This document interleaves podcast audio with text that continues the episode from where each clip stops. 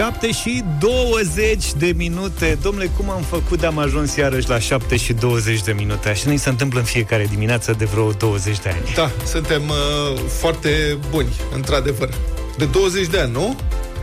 Da, Fix. Cam așa ar fi. Mai e un pic și... Mai sunt câteva zile doar. Și au venit și niște audiențe foarte bune. Vreți să vă mulțumim pentru asta. Deșteptarea, știți, sau dacă nu știți, vă zicem noi, a înregistrat cea mai mare creștere a numărului de ascultători în toată țara, cu 100 de mii mai mulți ascultători decât în aceeași perioadă anului trecut, an pe an. Adică suntem împreună aproape un milion. Un milion de ascultători, un milion de prieteni care se adună în fiecare dimineață, la diferite ore, în fața radioului, fie că sunt acasă, la serviciu, în mașină sau cine știe pe unde. Da, suntem, uh, ce să zic, avem și cea mai mare cotă de piață din România în rândul stațiilor private. Acum, audiențele se măsoară în radio și în televiziune, dar în radio se măsoară numărul de ascultători odată și după aia timpul de ascultare. Cotă de piață înseamnă număr de ascultători mare și timp de ascultare și mai și mare. mai mare. Adică suntem cei mai tari din punctul ăsta de vedere, stăm împreună mult timp. Cu alte cuvinte, vă place ceea ce ascultați, fie ceea ce vă spunem noi, fie muzica pe care o ascultați, cea mai bună muzică de ieri și de azi și atunci rămâneți mai mult cu aparatul de radio deschis pe Europa FM. Da, și avem și cea mai mare cotă de piață din România, în rândul stațiilor private uh, și în București. Emisiunea are cea mai mare creștere a cotei de piață. Deci, vă mulțumim foarte mult, suntem onorați așa și uh, surprinși în mod plăcut că aveți atâta încredere. Noi ne bucurăm să ne întâlnim în fiecare dimineață pe frecvențe. Cum spuneam, pică bine pentru că în câteva zile facem 20 de ani. Adică face radio 20 de ani, că unii au făcut mai mult.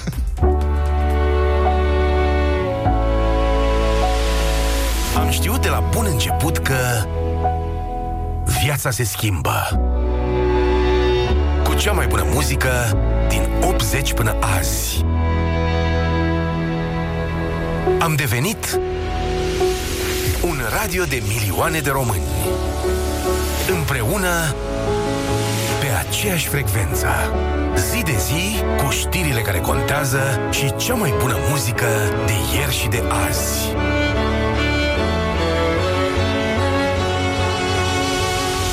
Tu ești Europa FM. Pentru mine. De 20 de ani. Îți mulțumesc. Ah, ce frumos! Ce făceați cu 20 de ani? Da. Ascultam Europa FM. Viața se schimba. Da. Hai că dacă tot ai intrat în cifre, să spunem, Vlad o să fie modest și nu o să spună, să dăm și alte cifre, să nu vorbim doar despre noi. Avocatul Diavolului este programul cu cel mai mare număr de ascultători între stațiile private din România. Peste 400.000 de oameni ascultă în fiecare vineri dezbaterea colegilor noștri Vlad și Cătălin. Atât, și mulți dintre ei și sună spre disperarea centralistei.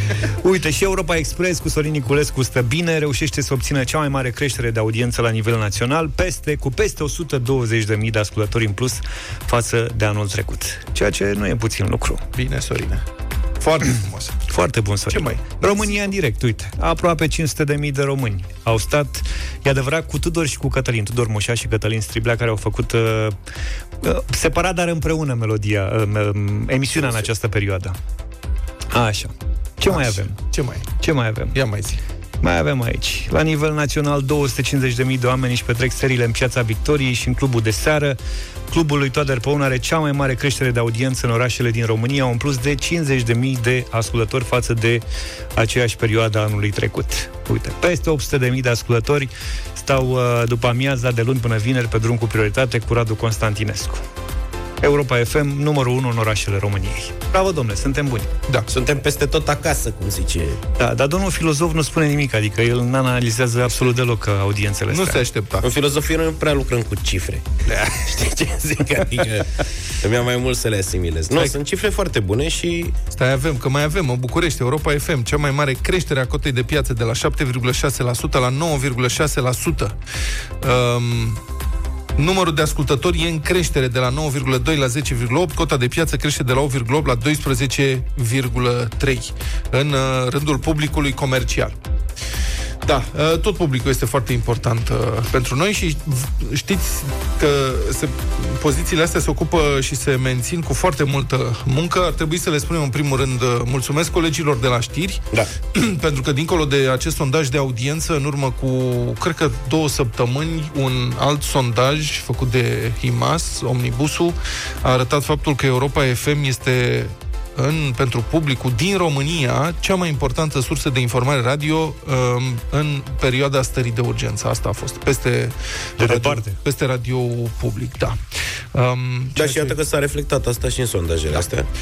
Asta e. Radio ne-a influențat pe toți, ne-a schimbat uh, viețile tuturor. Pe mine m-a ajutat să mă reinventez cumva, pentru că, na, eu am venit din televiziune cu multă curiozitate în lumea asta. În curând se vor face 10 ani, mă rog, mai e. Așa și așa mai e puțin, până la 10 ani.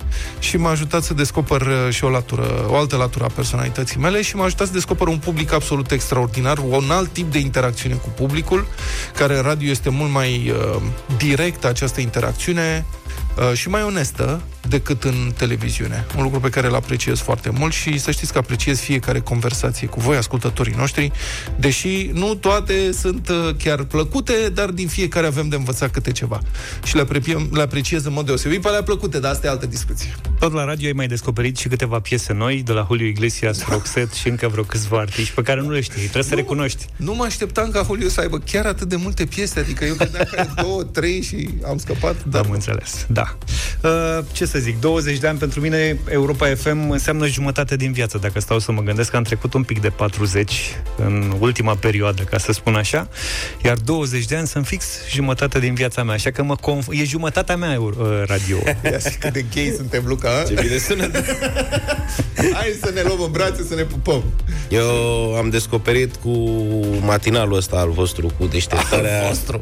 că pot să mă trezesc la 5 dimineața, asta m-a ajutat să fac Europa FM, să descoper latura asta a mea care se trezește la 5 dimineața. Eu înainte să lucrez în matinal, când eram Tânăr. doar la sport și mai tânăr, eu nu mă trezeam înainte de 9 dimineața niciodată, orice ar fi, orice ar fi. și acum uite că reușesc să fac treaba asta, ceea ce pentru mine e o mare performanță și să fiu și coerent, zic eu, cât de cât, adică... Nu? Da, sigur că da. Uite că vin foarte multe mesaje în această dimineață. N-am cerut niciun mesaj. Nu v-am rugat să ne trimiteți mesaje, dar uh, ne trimiteți mesaje deja pe WhatsApp, pentru care vă mulțumim. Poate stăm și de vorbă puțin mai încolo. Da, stați așa, o să facem așa, că prea ne lăudăm și să nu ne luăm în cap, că audiențele sunt bune, dar important e să rămânem cu picioarele pe pământ. O să facem așa, după, uh, după Cătălin Striblea, o să vă invităm să ne sunați, să ne spuneți, să ne criticați. Adică să ne spuneți ce nu vă place și ce da. credeți că ar trebui să schimbăm. Mai mult pe Vlad. Da.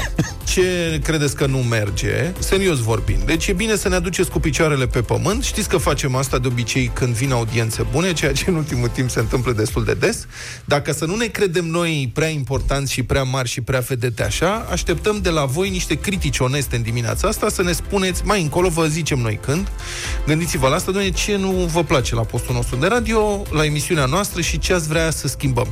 Că e bine să aruncați și cu puțină apă rece pe noi.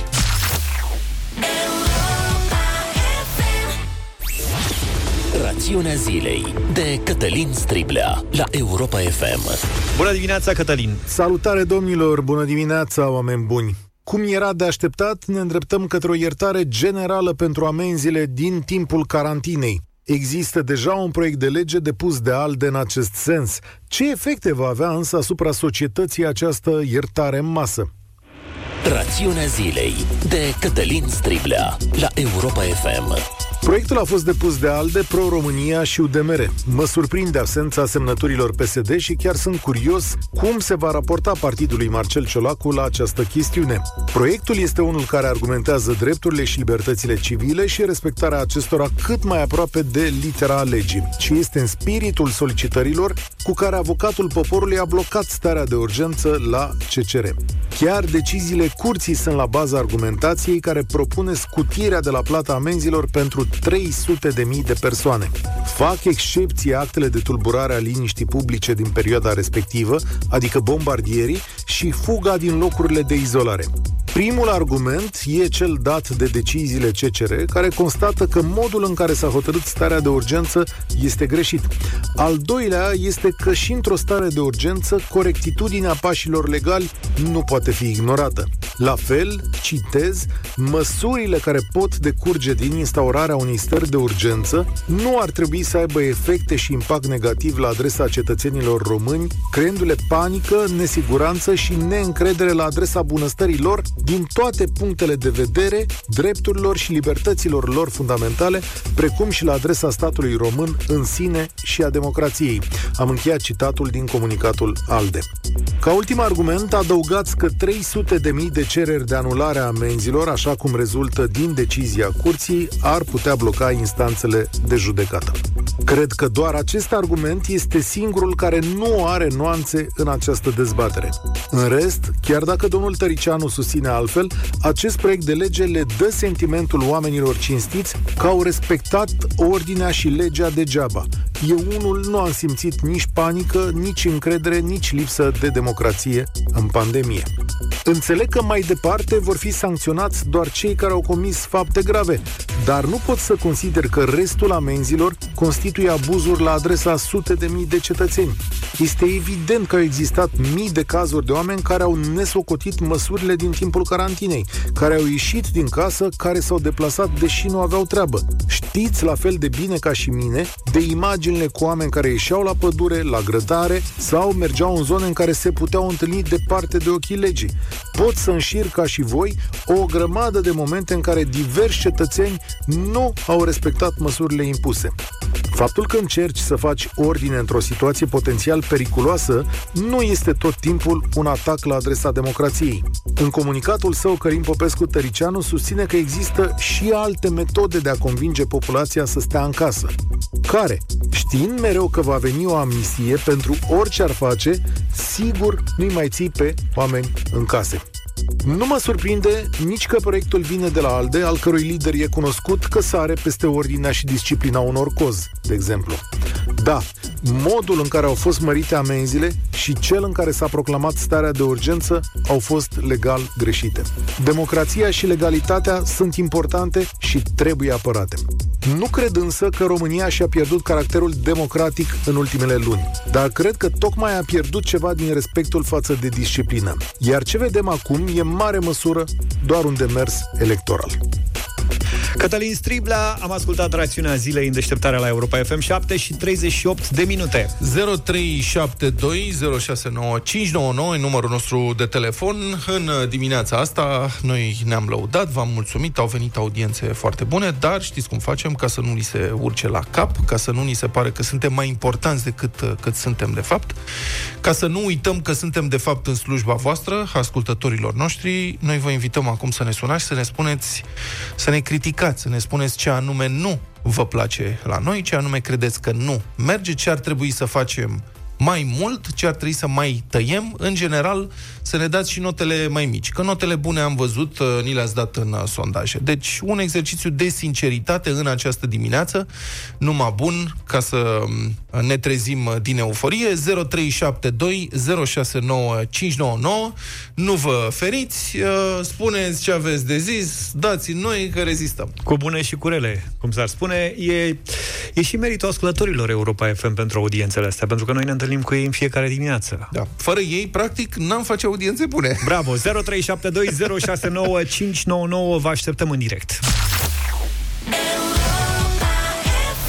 No Judgment, 7 și 44 de minute. Bună dimineața din nou! Vă invităm să ne sunați la 0372069599 cu bune și cu rele la 20 de ani de Europa FM, practic. Sorin, bună dimineața! Salut! Sunteți în direct la Deșteptarea. Vă ascultăm. Bună dimineața! Bună dimineața! Uh, vă meritați cu adevărat uh, uh, locul pe care îl ocupați. De-a dreptul sunteți un trio cu personalități diferite, dar mișto de dimineață, așa, veseli, tonici, ok. Și o mențiune specială pentru Vlad. Da. Domne, mă bucur tare că ai scăpat de calitatea de a fi pupător în guran. Aha. Toate cele bune. Da, mulțumesc foarte mult. Uh, uite, la asta chiar nu mă așteptam când am cerut critici. Să știți că Guran și cu mine suntem amici, Moise și cu mine suntem amici. N-am fost niciodată ceea ce spuneți dumneavoastră pupător în Guran, ba chiar ne-am certat și pe bune de câteva ori. Nu vreți să știți. Da, adică serios, nu vreți poate să să știți. povestim uh, Să scriem odată. o carte, va fi bestseller. Da, dar vedeți cum se întâmplă uh, o emisiune bună și un cuplu care atrage atenția rămâne în memoria publicului. Emisiunea Avocatul Diavolului cu Moise a ieșit uh, din grilă practic de la sfârșitul anului trecut, nu? Da. Cred că am mai făcut o ediție două anul ăsta și, Și lumea să în reamintesc că continuare era vorbește despre lider, lider absolut de Da. audiență. Și cu Cătălin Striblea merge foarte bine. Cătălin este un cu totul alt tip de interlocutor, îl respect foarte mult și cu Cătălin mă știu de foarte mult uh, timp. Asta e, mergem înainte. George, bună dimineața, Bună ești în direct. dimineața. Bună dimineața. Bună dimineața. Da, ascultăm. Uh, în principiu, ce să spun? O chestie bună, ori îngrașă, ori este imorală, Ok. ori e prea puțină. Doamne, la cât râdem noi, cred că aia cu îngrășatul. Se potrivește cel mai bine. Da. Uh, bă, singura chestie care aș fi vrut să vă rog, uh, dacă mai puteți să dați și voi muzică mai veche, dar mai de prin anii 60, 70, așa. Asta e o ironie E o muzică sau? atât de bună. Voi veniți din 80 încoace. Aha. Nu, nu-mi dau seama dacă e ironie sau nu, pentru e că ironie. Europa FM este acuzată că dă muzică veche. Că nu dă. Că Cum? nu dă. Cum? Nu e, asta Nu, ne... deci mie îmi place muzica veche, sunt fan muzică veche, anii înțeles. 60, 70, 80. Mulțumesc, mi-ai dat un argument ca să mai propun la bătălia da. hiturilor și piese mai din tinerețea mea. Asta e tragedia cu, cu conținutul mai facem cum mai facem, dar cu muzica nu poți niciodată să împaci pe toată lumea. Bai prea veche, bai prea nou, ba se repetă, ba se repetă Dă și prea tu puțin. ceva ba... nou din copilăria ta, un jailhouse rock. din Germania ne-a sunat Adrian, bună dimineața. Salut, Adrian! Salut! Uh, Bună dimineața, Bună Adrian dimineața! sunt. Vă rog. Uh, Vă ascult de mult. Cred că, dacă mă refer la România din în direct, cred că al patrulea prezentator de, at- de atâta timp uh, Da. vă știu. Uh, am umblat prin diferite țări, v-am ascultat online tot timpul. Da. Uh, legat de, de sondajul, ace- uh, nu, de rezultatele acestui audienței. De Nu critici. știu, Treceți eu- direct la critici, eu nu vă mai... Nu eu fiți va- timizi. Nu, nu. Da. Dar deja, deja e o critică ce vreau să spun. Așa. Nu, nu dă bine. Sunteți ok, dar nu dă bine, nu știu, laudă de sine sau cum să zic, chestia asta de, de a prezenta. Deci asta ar trebui să rămână doar în, în cercul dumneavoastră. Nu știu, nu Am dă bine. înțeles. Adică eu, Deci să nu mai zicem Așa. public când ne merge bine. da, sau nu știu cum, sau nu știu cum, nu știu, nu, nu, nu cunosc Are un metoda punct de sau ce vedere. ar Trebui, dar parcă, parcă nu, nu dă bine. Nu dă Vorba aia, când Voiam doar să împărtășim că, și- spuneam și mai devreme, rezultatele astea sunt comune. Le facem împreună. Faptul că sunteți în direct acum Da. la radio, practic ne faceți emisiunea.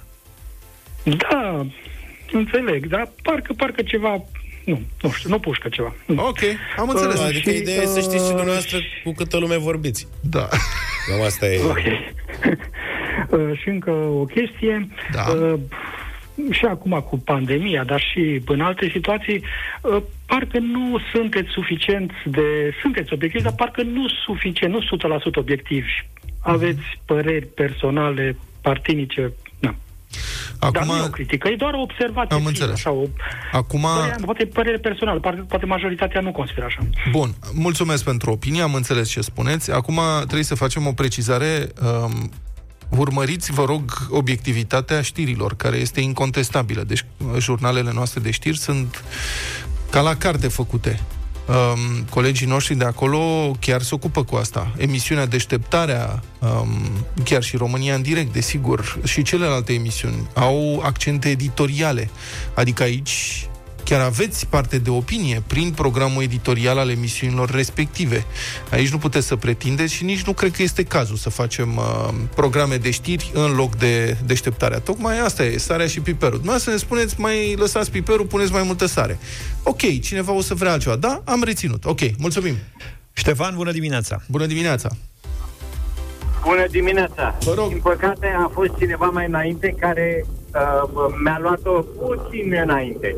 În fine, uh, ideea e că uh, sunt puțin bojoroc și Așa. ascult muzică și proaspătă și mai veche. Deci cu Aveam muzică. cândva, acum cel puțin șapte ani, uh, o emisiune care dădea muzică, uh, o emisiune, o Da. 10 minute uh, din anii 70. E, mi-a plăcut. De exemplu, Rod Stewart, uh, Have We Ever Seen the Rain? The Rain, uh, nu, nu e el, asta e cover, nu e original. Dar să știți că puteți, N-am auzit niciodată. puteți să ascultați niciodată vinil. originalul. Andrei Paleu va aduce uh, muzică veche în fiecare duminică seara, așa Asta că... voiam să spun. Există emisiune specială uh, da, pentru... n-am prins, într-adevăr. Păi, facem o recomandare pentru domnul Paleu, duminică seară, vinilo, să auziți niște piese excepționale acolo. Mulțumim, Ștefan, uh, pentru telefonul tău. Marius, din Constanța, bună dimineața, ești în direct. Bună dimineața! Salut, Marius! Da. Bună dimineața de la Constanța. Domnilor, vă ascult de la 4 dimineața până seara la 6. Sunt pe mașină și trebuie să am muzică în permanență. Mulțumim. Acest lucru faceți dumneavoastră. Vă ascult și v-am ascultat în Irak, în Congo, Oh. în Nigeria, Ce tare! pe internet. Se prinde, domne, în Nigeria, nu știam. Se prinde pe internet, se prinde nicio problemă. Cu streamer se rezolvă. Da. Haideți Excelent. să dăm și puțină gheață ca să ne revenim, că ne-am Așa. se urcă laude la cap. Așa? Domnilor, schimbați playlist-ul. Faceți ceva, mai băgați muzică, mai băgați și muzică românească.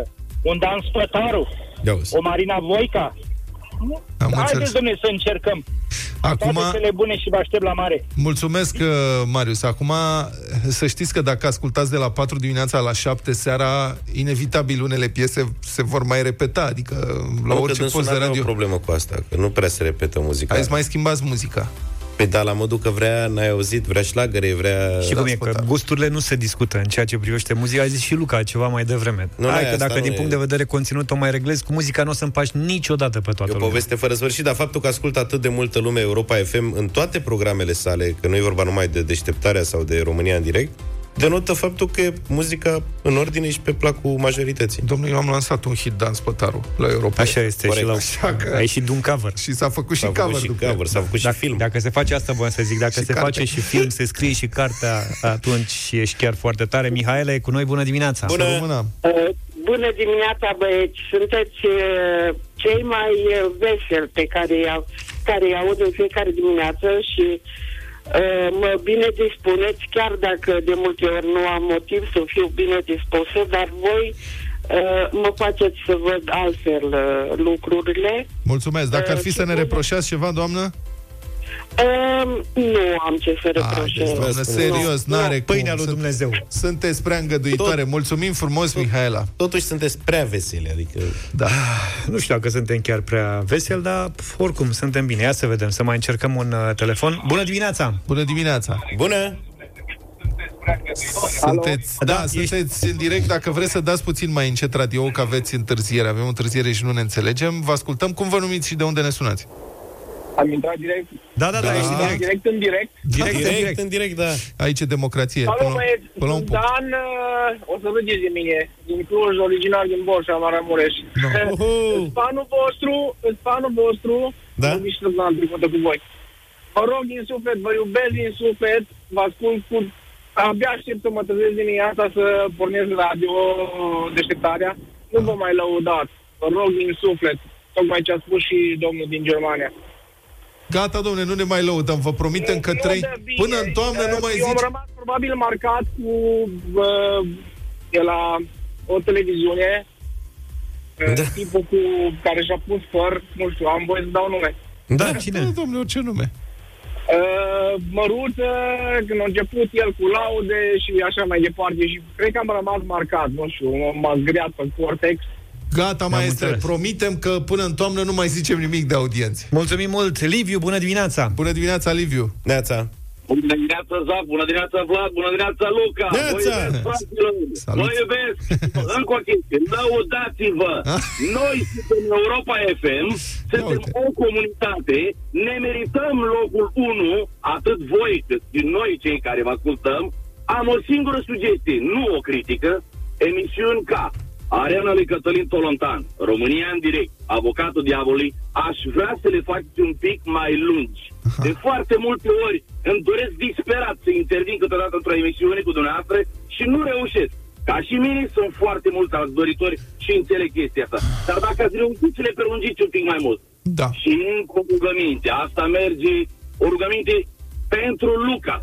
Omule, Da, când vă rog. vorbești de mutare, îmi vine să muși de volan, dar te iubesc pentru treaba asta. Mulțumesc frumos, nu mai vorbesc. Moși din covric, cum ar veni. Mulțumim. Aici o discuție întreagă cu emisiunile în care se vorbește și emisiunile în care se dă muzică. A, Trebuie să fie un echilibru. Europa FM, deși unii dintre noi ne-am dorit să devină un talk radio, adică un radio de dezbateri și de conversații cu ascultători și de telefoane în direct și așa mai departe, el Radio Europa FM nu este, adică nu, formatul lui nu e așa. Ba chiar, cred că în unele momente chiar e cam multă vorbărie. E o discuție veche, e un echilibru care e destul de greu de păstrat, dar facem și noi ce Tu putem. ce spune Liviu? Practic vineri o să ai avocatul diavolului mai lung.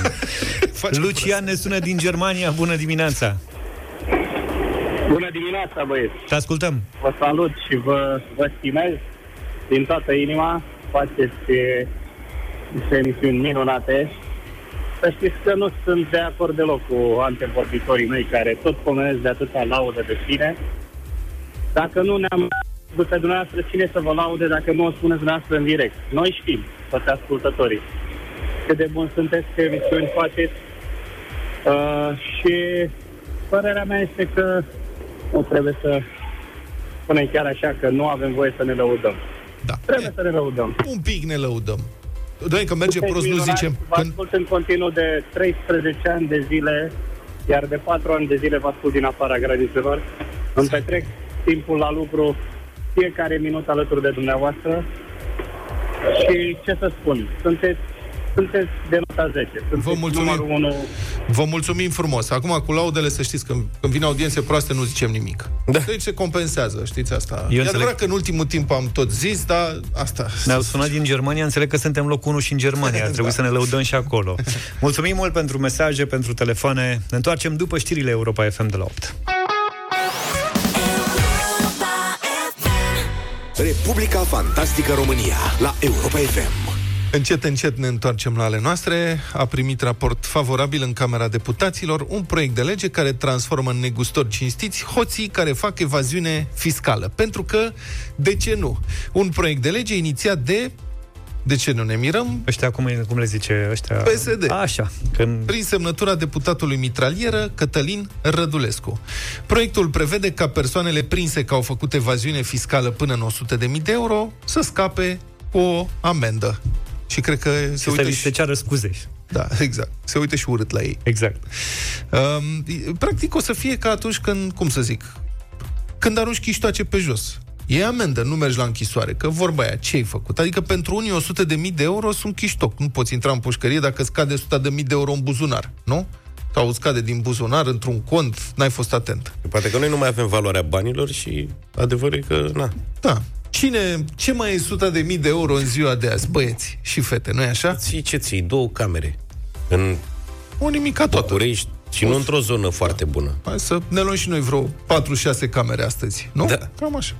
Să ne înțelegem tot. Deci, dincolo de glumă, trebuie precizat că evaziunea fiscală este o infracțiune care presupune intenție. Adică nu e că ai uitat să plătești niște taxe câteva zile, te-ai luat cu altele și, bă, n-ai apucat să plătești. Nu e așa. Înseamnă că ai ascuns în mod activ bani ce trebuiau impozitați.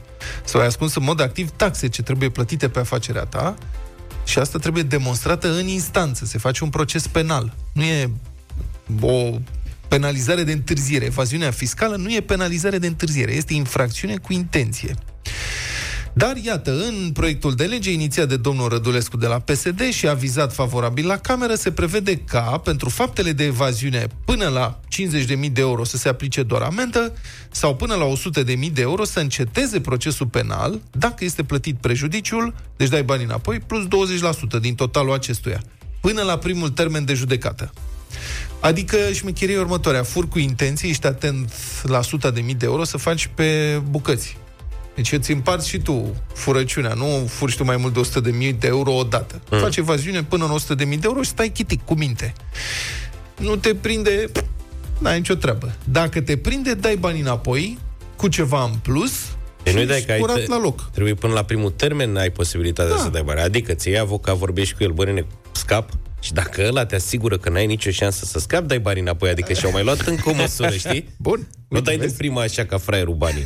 Mai stai puțin, vezi, poate ex- reuși să scapi. În expunerea de motive semnată de deputatul uh, Cătălin Rădulescu se arată că inițiativa este necesară, citez, din cauza stării sistemului judiciar românesc în ce privește condițiile de detenție și gradul de aglomerare din penitenciare. E și coronavirus acum, adică... Da, adică, domne, s-au umplut penitencii, este aglomerație în penitenciare și dacă e aglomerație în penitenciare, înseamnă că nu putem să stăm în aglomerație, deci e liber la furat. Că nu mai avem unde să înghesuim hoți noi. Înțelegeți logica? Păi ce facem cu hoții? Îi dăm la pușcărie, la pușcărie aglomerație. Deci nu putem să-i dăm la pușcărie. Atunci să-i lăsăm liber să fure, nu? Cam asta. Asta este logica. Băi, este incredibil. Deci, bun. Proiectul, cum spuneam, a primit aviz favorabil în Comisia Juridică cu ajutorul deputaților PSD și aliaților acestora. Liderul deputaților PNR, Florin uh, Roman, a transmis un comunicat. Deci, suntem din nou în situația în care avem o majoritate controlată de PSD și un guvern care nu este al PSD. Am mai văzut asta în istorie de câteva ori. Practic, PSD spune că este în opoziție și controlează, face ce vrea, că controlează Parlamentul. Bun, liberalii, care sunt la guvernare, dar n-au Parlamentul, ei acum protestează de pe margine. Și spun, domne, nu se poate, nu, nu-i vorbă că și ei își dau coate și spun, bă, ce noroc avem cu ăștia că dau astfel de proiecte de lege, adică să fim serioși. Ce Dumnezeului, suntem totuși, am văzut. Bun, domnul Florin Roman de la PNL a transmis un comunicat prin care a descris corect acest proiect de lege, drept citez un fel de ordonanța 13 pentru amnistierea evazioniștilor și a anunțat că PNL va apela la toate pârghile constituționale pentru ca o asemenea lege să nu intre niciodată în vigoare. Dacă proiectul trece de Curtea Constituțională, papa. Asta e, lăsați o să vadă aici, o să pățim. Da. PSD, condus de Liviu Dragnea, este același în Parlament, chiar dacă între timp este condus interimar de un alt președinte, iar scăparea celor certați cu legea rămâne principala preocupare a celor de la PSD, a mai spus domnul Florin Roman. Am încheiat citatul, mă rog. Comportamentul ăsta infracțional al celui mai mare partid din România, PSD, este cert și, din păcate, are efecte profunde în societate, pentru că puterea exemplului e foarte atractivă pentru unii. Iată, de pildă, într-un incident fără legătură, am zice, undeva în comuna Bucșani din Giurgiu, un cetățean condamnat acum câțiva ani pentru corupție și șantaj, de altfel și dânsul fost deputat până în 2013, s-a liberat, a stat un pic uh, cu minte și este pe cale acum să candideze la o primărie, la primăria din Bucșani și să fie numit de primar în funcție consilier personal. Și un oarecare scandal în urbe din această cauză, că are cazier, corupție, nu știu ce, cum pui consilier 1. Viitorul consilier are în apărarea sa următoarea argumentație. Citez, vă rog să fiți atenți. Dacă legea permite ca o persoană cu cazier să fie primar, zice domnul, nu văd de ce consilierul primarului nu poate avea cazier. Bravo. Care este problema?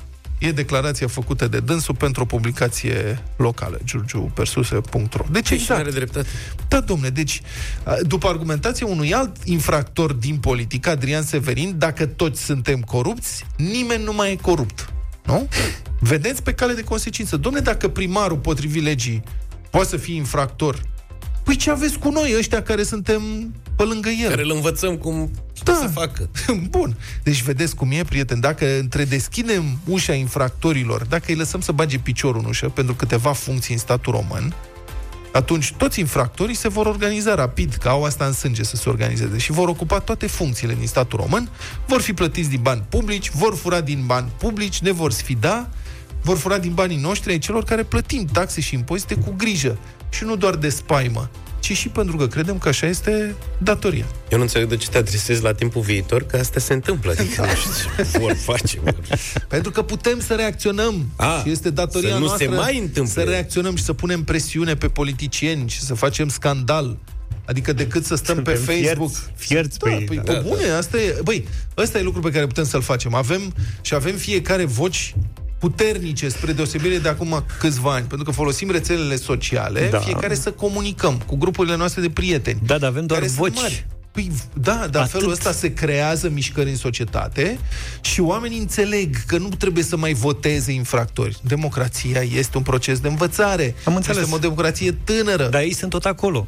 Nu mai sunt, să vedem Nu dacă sunt mai toți, dar sunt toți acolo. Știi cum e? Sunt până nu mai sunt. Acum, dacă nu lupți pentru schimbare, schimbarea nici nu o să se producă vreodată. Știi E cum adevărat și asta, dar e tot acolo. Da, dar tu ca rapidist ar trebui să înțelegi asta. Rapidul nu mai e acolo. Rapidiștii sunt peste tot acasă. Păi nu, asta spun. Deci tu ca rapidist ar trebui să înțelegi, băi, trebuie să te zbați. Ajungi în Liga a patra, nu nimic, o iei de la capăt, muncești. Să ne ferească Dumnezeu Lupți. să avem soarta rapidului.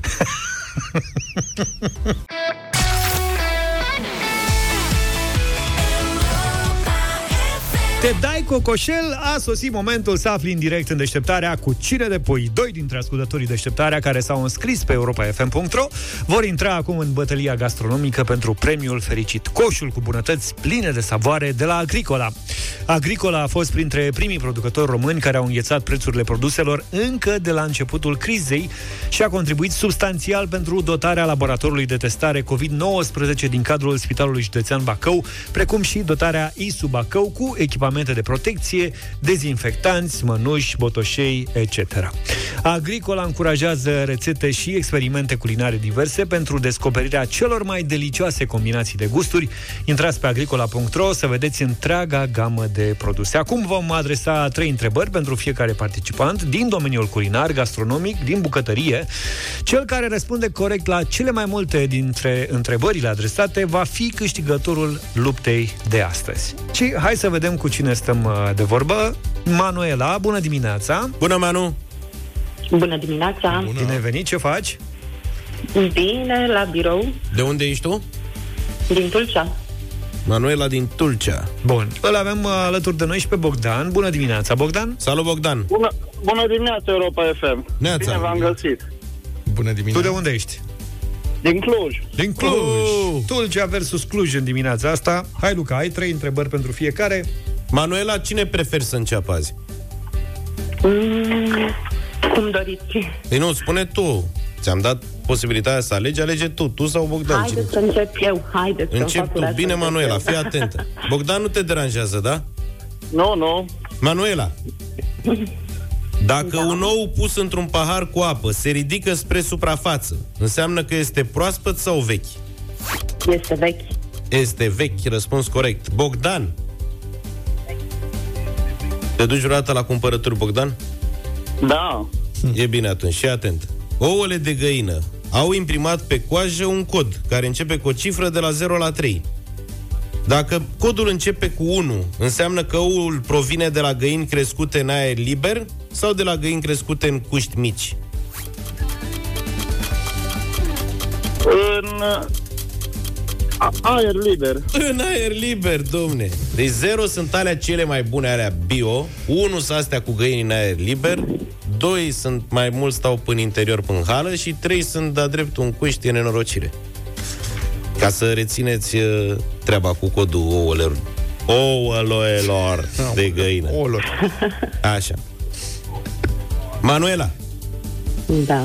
Manuela. care este procentul de făinuri animale în hrana pr- primită de puiul fericit de la Agricola? Făinuri animale. Da. Uh, cred că zero. Crezi corect. Nici o făină Da, animală nu 100% primește. Deci nu le dă necesar. viermișor, rămulițe de-astea? Nu făinuri. Mă, făina... A, făină, mă, aia care e nenorocire, nu e bună. Bogdan, cât la sută din alimentația puiului fericit de la Agricola este reprezentată de hormoni? 0%. 0%. Ai, da, cum ai formă. ghicit?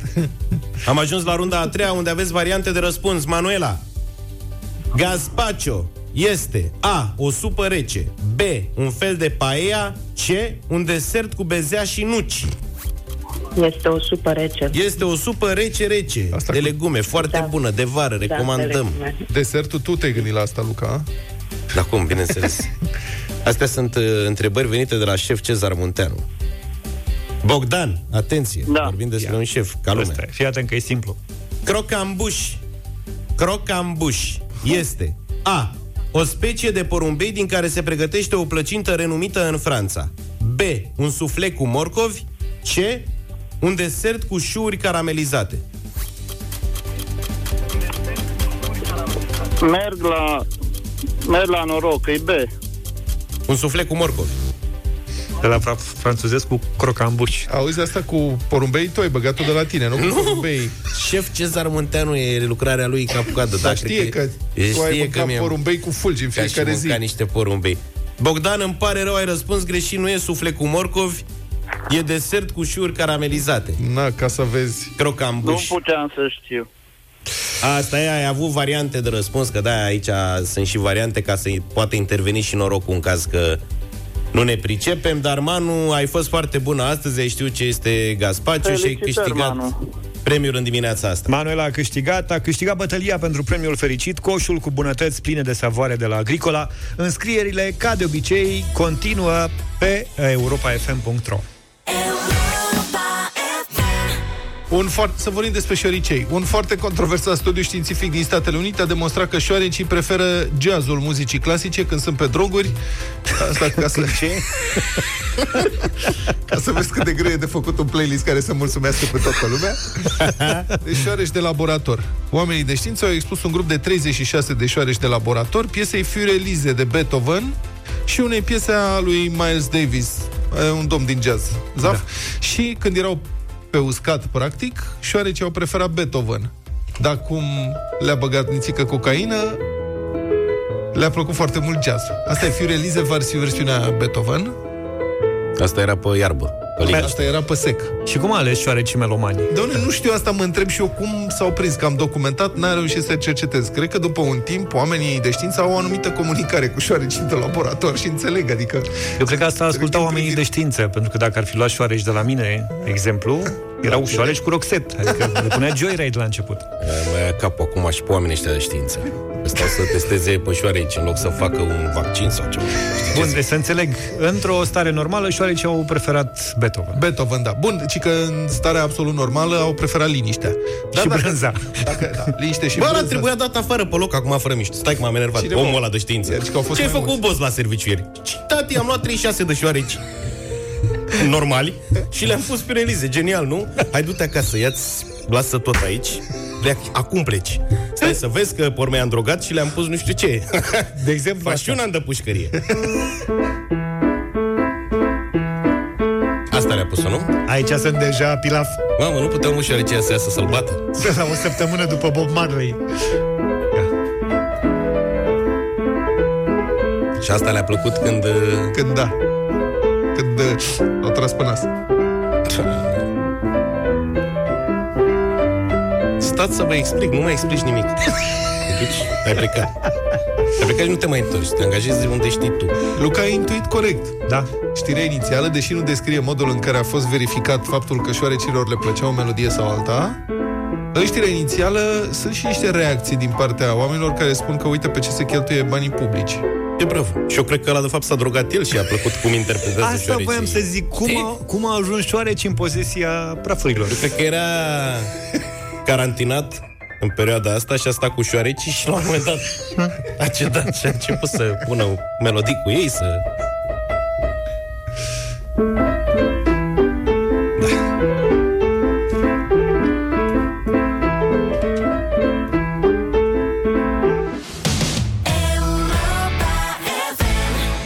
Diferite companii aeriene se pregătesc să reia zborurile și sunt o serie de informații contradictorii. Am făcut ieri o mică cercetare așa uh, în privința prețului biletelor, adică unele companii par să se pregătească de niște prețuri absolut uriașe, incredibil de mari, altele oferă prețuri mai mici. Toți prietenii mei, toate cunoștințele ar vrea să plece în vacanță, nu mai suportă, dar foarte puțini ar vrea să plece acum cu avionul sau le e frică, se gândesc, bă, poate plecăm cu mașina și uh, am câteva exemple de prețuri, dar v-aș întreba așa, prieteni, pentru un mic sondaj. Dacă s-ar redeschide acum traficul aerian către destinații în care ați vrea să ajungeți, vacanțe, da? Vacanțele de vară.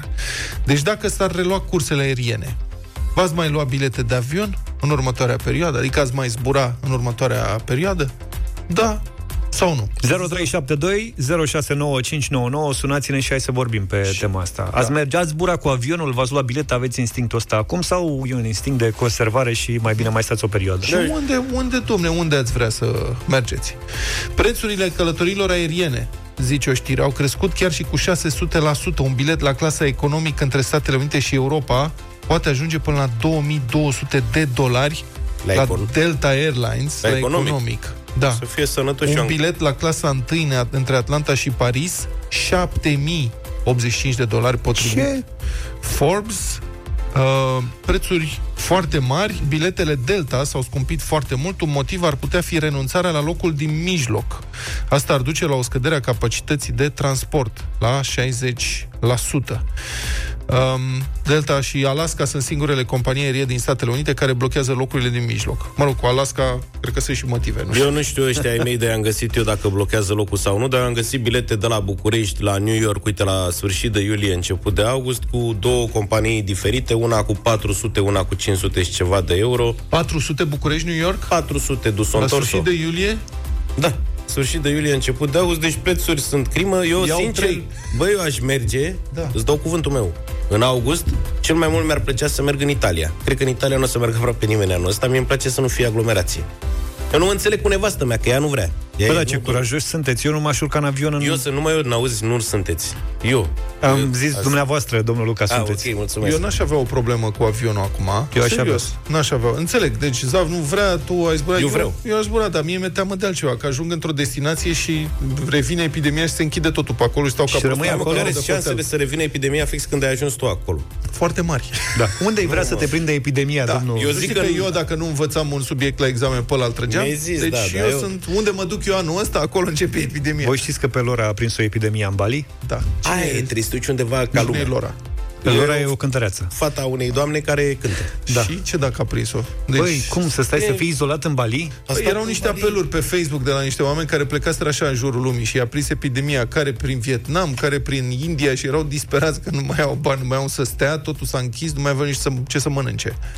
Hai să vedem ce ne spune Tibi. Bună dimineața! Salut, Tibi!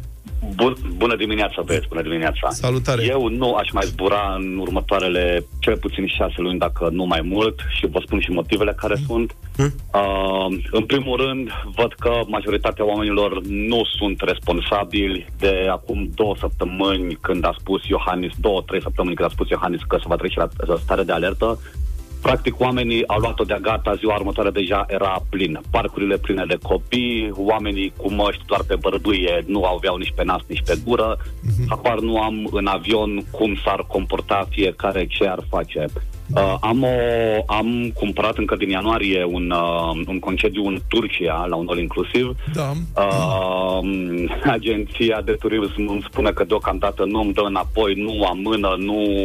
Da. Deci deocamdată tot este valabil. Uh, cum a spus și voi mai înainte, ce se face? Uh, este stare de alertă, practic nu a trecut pandemia. Mă duc în Turcia și mă închide acolo. Un copil de 2 ani, soția gravidă, ce facem? Cam nasol, da. Practic, până la urmă, Cam totuși, nasol. ar trebui să apreciem uh, curajul celor care s-ar urca în avion în perioada asta, pentru că altfel nu s-ar porni tot circuitul Păi da. ăsta. Adică dacă am fi toți fricoși, cum sunt eu, Eu, da, da, dar pe, pe de altă parte nu știu oamenii cum, cum sunt. Sincer vă spun, mai ies în interes de serviciu uh, în oraș și practic e, e traficul fără...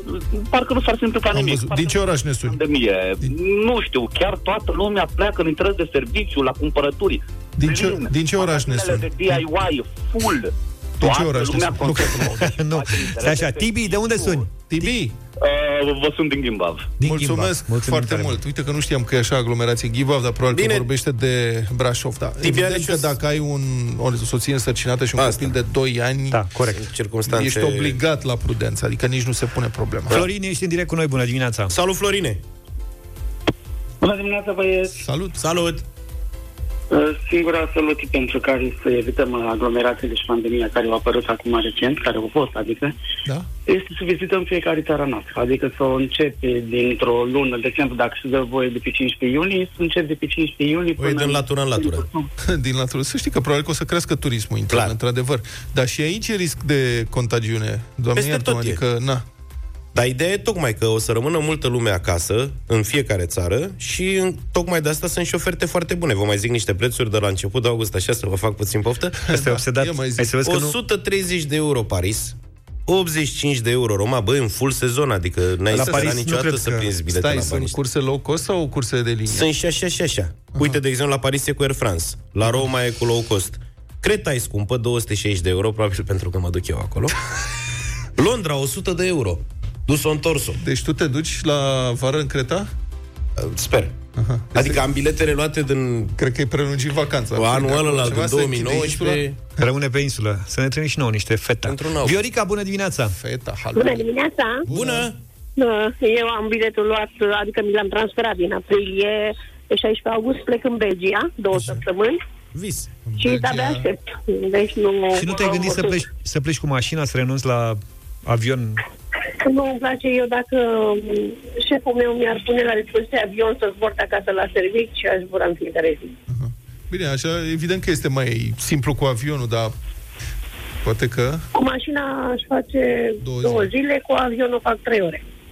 Corect, da. Fa- faci Da, o cu mașina excursie. poți să ieși singură, te protejezi Păi, practic- 100%, în avion există un risc. Da, păi practic faci o zi până în Oradea și după aia încă o zi până în Belgia. După aia e mai simplu. Mulțumim tare mult pentru mesaje, pentru telefoane. Ne întâlnim după ora 9. Avem și bătălia hiturilor pregătită.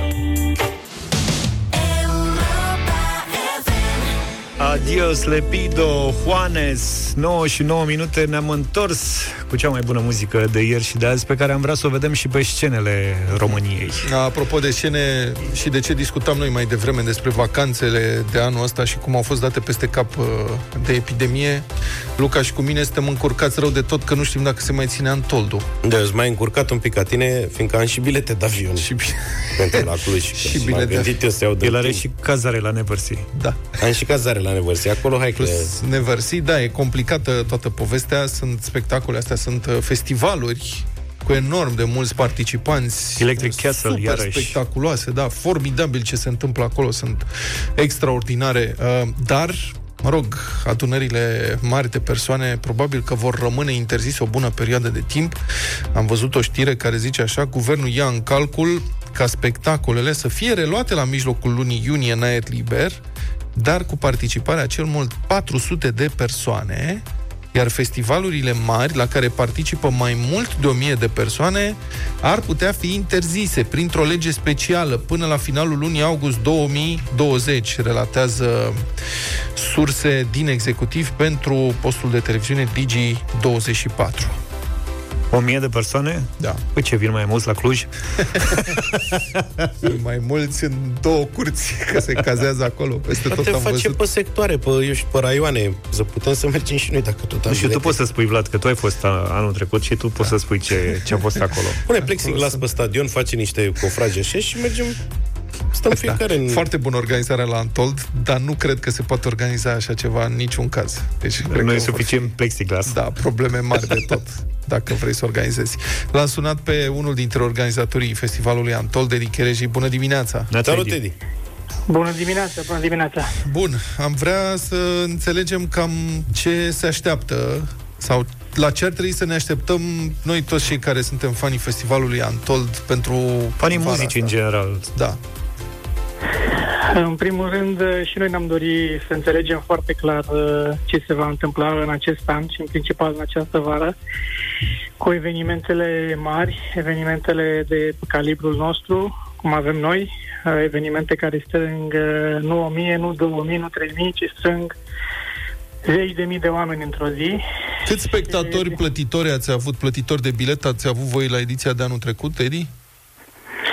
Păi închipuiți că sunt undeva la, la Antol, spre exemplu, sunt undeva o medie de 96 de mii de oameni pe zi, cu un punct maxim am avut de 98 de mii. Asta înseamnă undeva, uh, ca și unici, spectatori, unici plătitori de bilet sau abonament, undeva la 100 de mii de, de persoane. Bun, în acest moment spectacolele sunt interzise. Ce vă face să credeți că va fi posibil să organizați Antoldu peste, cât, mai puțin, două luni, nu? Iunie-iulie. Uh, da, da, sunt mai puțin de două luni până la, până la Antol și... Uh, Două luni da. și un pic. două luni și un pic și mai puțin două luni până la, până la Neversea. Uh, sigur că la ora actuală trebuie să fim conștienți că probabil doar o minune, vorba lui Dan Bidman, ne-ar mai putea face să avem anul acesta Antol și Neversea, pentru că în condițiile în care se vor păstra aceleași uh, restricții, și anume uh, distanțare socială de 2 metri între oameni, uh, maxim 3 oameni care pot să se deplaseze într-o mașină, maxim 3-4 oameni care se pot uh, uh, plimba împreună într-un spațiu, într-o zonă, este imposibil să creezi atmosfera unui festival care până la urmă din asta trăiește, trăiește din uh, apropierea oamenilor, din experiența pe care o au acolo. Pe de altă parte, noi am fost foarte încrezători încă de la, de la începutul acestei nebunii, că încet încet lucrurile se vor duce într-o direcție uh, pozitivă și de asta chiar de atunci am cerut autorităților să ne ajute cât mai curând cu o poziție și cu uh, un plan cu ce se va întâmpla în acest an, tocmai pentru a ști și noi din timp uh, ce se poate face în această vară. Uh-huh. Din păcate, această poziție pe termen lung uh, nu mai apare și începe să fie pentru noi foarte clar că uh, da, va fi imposibil să le facem în acest an, chiar dacă nu avem încă o poziție clară din, uh, din partea autorităților. Și Iată ceea ce- ce am încercat, Iată ceea ce am încercat declară- să le da. explicăm. Bun, am o declarație a Ministrului Culturii, Bogdan uh, Gheorgheu, citată de Mediafax, care spune așa. Ministrul Culturii, organizatorii de mari festivaluri ne-au solicitat insistent să emitem noi un act normativ prin care să anunțăm că nu mai sunt permise organizarea de evenimente cu participare de peste 1000 de persoane, cel puțin până la 1 septembrie, pentru că asta i-ar ajuta pe ei în rezilierea contractelor. O să confirm că ați făcut o astfel de solicitare?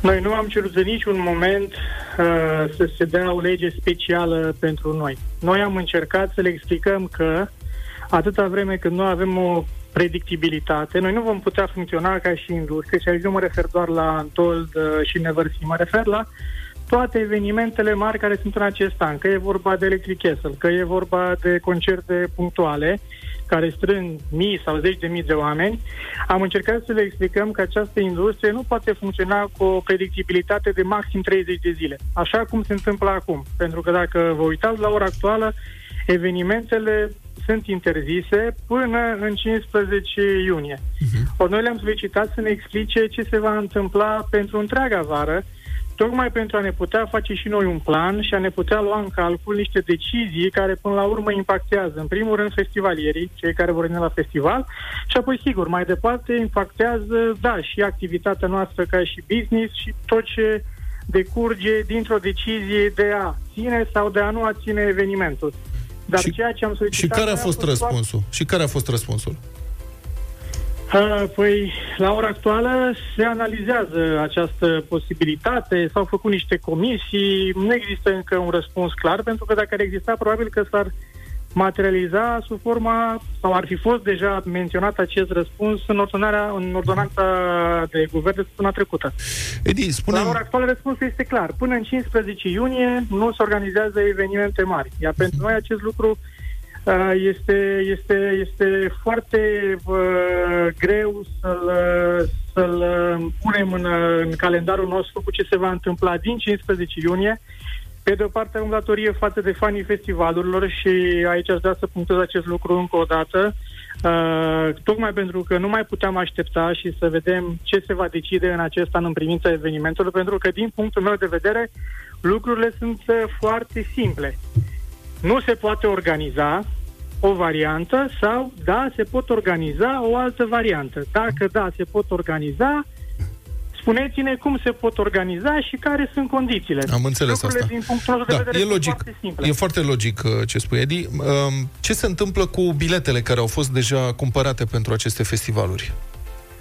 Da, așa cum, așa cum îți spuneam, uh, am vrut să clarificăm din timp și să le oferim celor care au cumpărat deja bilete pentru acest an, fie că e Antol, fie că Neverthy, am vrut să le oferim uh, uh, siguranța și confortul mental că indiferent ce se va întâmpla în acest an, fie că vom putea, fie că nu vom putea să desfășurăm uh, festivalurile, ei uh, nu își vor pierde banii și vor avea garanția că vor putea, vor putea veni la una din următoarele ediții ale festivalurilor, la le-am dat șansa să, să poată veni la oricare din următoarele trei ediții, la alegerea lor, la care doresc ei și propunerea noastră a fost foarte, foarte bine primită. Peste 95% din cei care cumpăraseră deja bilete și abonamente și le-au transformat deja în această opțiune Anytime Pass. Bun, există și posibilitatea să returnați banii efectivi celor care nu aleg uh, să vină la alte ediții ale unor alte festivaluri în viitor? La momentul la care noi am uh, ieșit cu această opțiune, practic uh, și ca și acum de altfel, evenimentele nu erau anulate și atunci uh, la ora actuală cei care încă nu și-au schimbat uh, sau nu schimbaseră abonamentele și biletele în Time Pass, practic le aveau valabile în continuare pentru ediția din acest an până la momentul în care noi am fi anunțat dacă se anulează sau nu, iar în acel moment cu siguranță am fi venit cu reglementări și pentru, și pentru cei care le păstrau doar pentru acest an. Dar între timp, probabil știți că săptămâna trecută tot în cadrul acelei ordonanțe uh, de guvern s-a, s-a reglementat și acest lucru privind evenimentele care s-au anulat sau suspendat din 8 martie, uh, de când a început uh, epidemia și pandemia la nivel mondial și practic orice, orice eveniment care se anulează sau care se amână și există bilete vândute pentru el, practic este obligat să le ofere celor care au cumpărat biletele și abonamente să le ofere acces la următorul eveniment, iar dacă posesorii uh, nu pot să ajungă la acel eveniment, vor primi un voucher în valoarea biletului achiziționat, iar dacă nu vor folosi nici acel voucher, uh, abia atunci uh, Primesc banii vor înapoi. avea, vor avea de-și, de-și primi banii înapoi, asta însemnând banii înapoi pe parcursul anului 2021. Bun, tehnic festivalul Untold și Electric Castle sunt, și Neversea sunt anulate? Tehnic, ele nu sunt anulate okay. și nici practic nu sunt Deci, anulate. în La ora- acest la ora moment... actuală, Bun, stai puțin. Deci, din moment ce tehnic nu sunt anulate, dacă voi nu ați anunțat că sunt anulate, uh, practic oamenii primesc vouchere, dar nu pot primi banii efectiv înapoi, nu?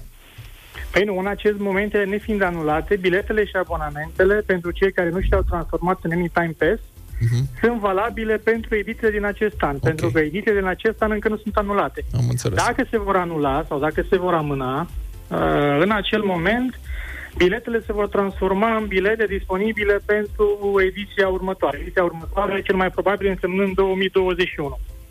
Dacă nu vor putea veni la acea ediție din motive personale, vor primi un voucher pe care îl pot folosi uh, la un alt eveniment pe- sau pentru un alt produs uh, pe care societatea noastră l-ar pune, l-ar pune în vânzare pe parcursul anului acesta sau anului următor. Și doar apoi, dacă nu va folosi nici acel voucher, va, își va putea recupera, va putea recupera banii. Dar există niște termene uh, în care, termene de timp în care se pot folosi aceste vouchere și cel mai bine este ca toată lumea să, să caute uh, specificațiile din lege pe acest subiect. Mulțumesc foarte mult, uh, Edi Chier, și noi ne dorim foarte mult uh, să se întâmple cumva minunea aia, astfel încât să aibă loc uh, Antol, să aibă loc Neversea și toate celelalte festivaluri. Mi-e teamă că de data asta nu o să vedem minunea asta, dar poate că, dacă avem răbdare, lucruri bune ni se vor întâmpla anul viitor. Eu tot mai sper.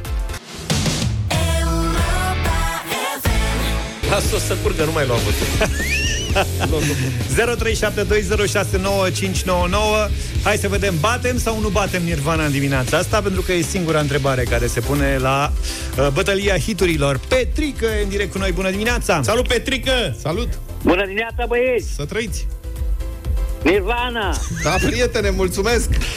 Să Da. trăiți! O alegere foarte bună! Cred că ai avut dreptate. Alegerea Dan, acordată. bună dimineața! Salut, Bună dimineața, băieți, chiar dacă e o piesă fantastică a lui George, Nirvana nu pot rezista. Evident, cine poate rezista? Mulțumim, Smells Like N-aveți Teen Spirit. Walkman-uri acasă?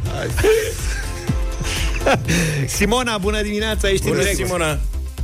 Bună dimineața! And the winner is Nirvana. Atât, mulțumim. Eu uite pe Dar Julie. cum ai fi amestecat un playlist-ul al tău de diseară? Da. Așa. Mariah Carey. TLC, Mariah Carey și Nirvana. Eu aici vreau să ajung. Ei, Sau măcar să de ce știi nu ai dat că- de la Nirvana o piesă de aia pe care n-au auzit-o nimeni Atunci fii niciodată. atent, Mai fii avea atent. și Ascultă Rage. diseară emisiunea. Pe Mai aici avea și- vreau să ajung. Mai avea și Rage Against the Machine, să știți, adică Da. Da, am și fost Smashing tentat să iau Pumpkins. pe aia. Avem de toate în seara asta la 90 pe oră. Vă aștept de la ora 21. 9 și 37 de minute. Știm că visezi cu ochii deschiși la vacanță Dar în egală măsură știm cât de important este pentru tine Și pentru cei dragi să fiți sănătoși și în siguranță.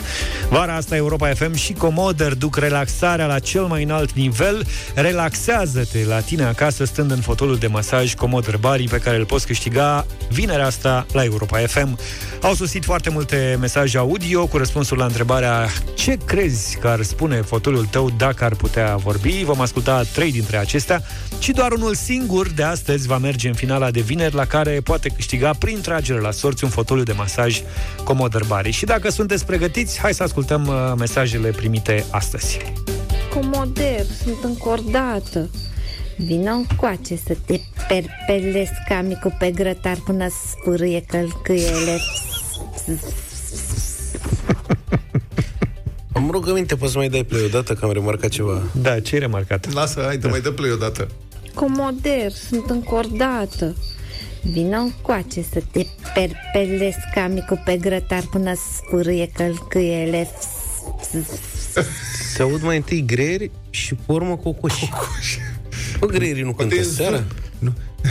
Că, nu mă pricep. Poate a făcut întuneric. Eu am auzit cocoșul, greierii nu i-am Da, auzit. nici eu n-am că- auzit greierii. Ce pus în greieri? Hai să mai ascultăm o dată greierii, stai așa. Poate a înregistrat dintr-un Comoder, Renault. sunt încordată. Vino încoace să Corect. te perpe... Bravo, ai dreptate.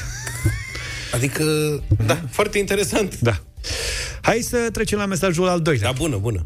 Deși e o muncă foarte grea să îi masez pe toți și toate, din toată inima aș vrea să o fac cu regularitate. Ovidiu Brașov. Ce bună interpretare. Bă, o să fie greu azi. Cenaclu. Și a treia opțiune. Hai. Hei, Hei, hei, hei. trezește-te. Da? Hei, trezește-te. Este a doua noapte consecutivă când uh, iar ai adormit în brațele mele. Ce va spune soția ta, a? A?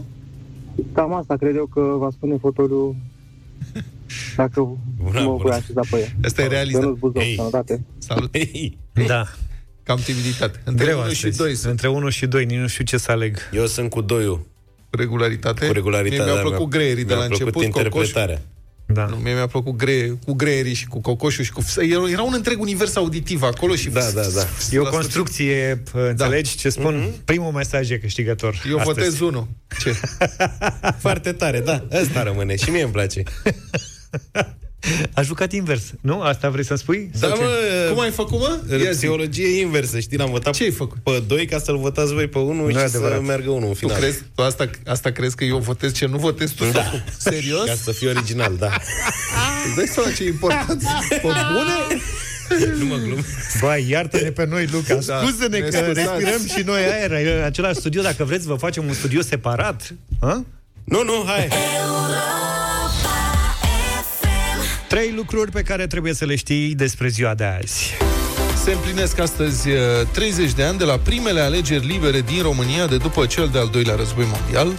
De fapt, primele alegeri libere după chiar mai mult timp, pentru că regele Carol al II-lea instaurase dictatura regală în 1938 și fusese la alegeri în 1937. Alea sunt tehnic ultimele alegeri libere, desfășurate și ele cum se desfășurau pe vremea aia în interbelic. Era o dată. Da, mai cu bătăi, mai cu... Mă rog, asta e altă poveste. Una peste alta, foarte puțini cetățeni români experimentaseră sau își mai aminteau în Duminica Orbului din 1990, pe 20 mai, cum e să alegi liber între mai multe partide sau oameni politici. Poate și de aceea tentația generală a fost să fie votată opțiunea care părea ceva mai cunoscută, un fost comunist cu un grup mare de foști comuniști și securiști strânși în jurul lui în cadrul Frontului Salvării Naționale. Don't worry. Be happy. Don't worry. Be happy now. Ion Iliescu a câștigat cu un scor zdrobitor, a fost o prezență masivă la urne, 15 milioane de alegători dintr-un total de 17 milioane, iar el, cu peste 85% din voturi, a devenit primul președinte ales direct de popor în România. Partidul său, FSN, a luat peste două treimi din voturi atât la Senat cât și la Camera Deputaților.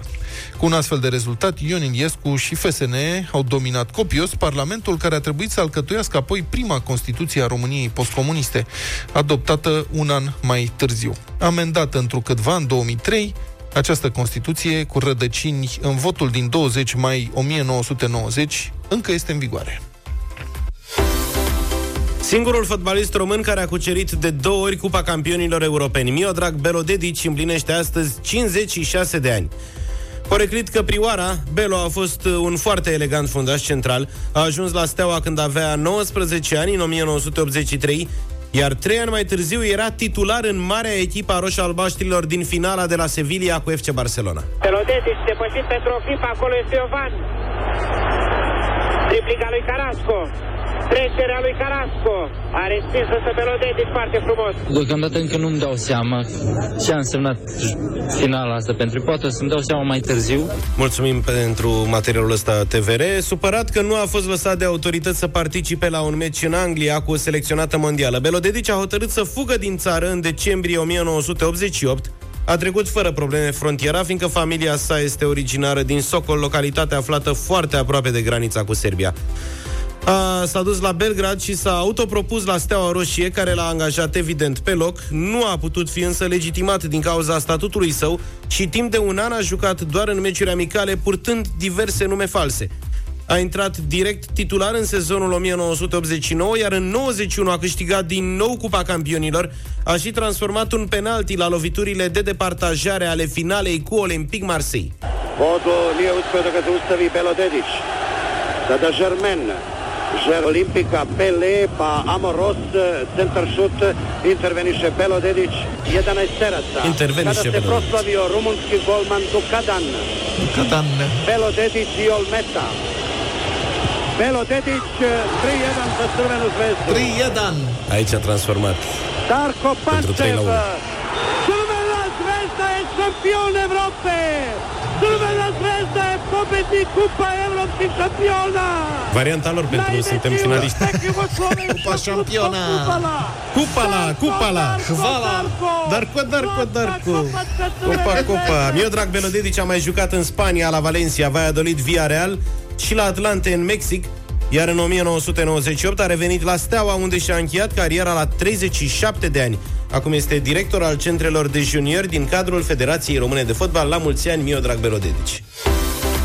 20 mai 1946 s-a născut Cher, una dintre puținele cântărețe care au rămas în showbiz timp de șase decenii și singura care are cel puțin o piesă number one în Billboard Hot 100 șase decade la rând. Prietena lui Iliescu.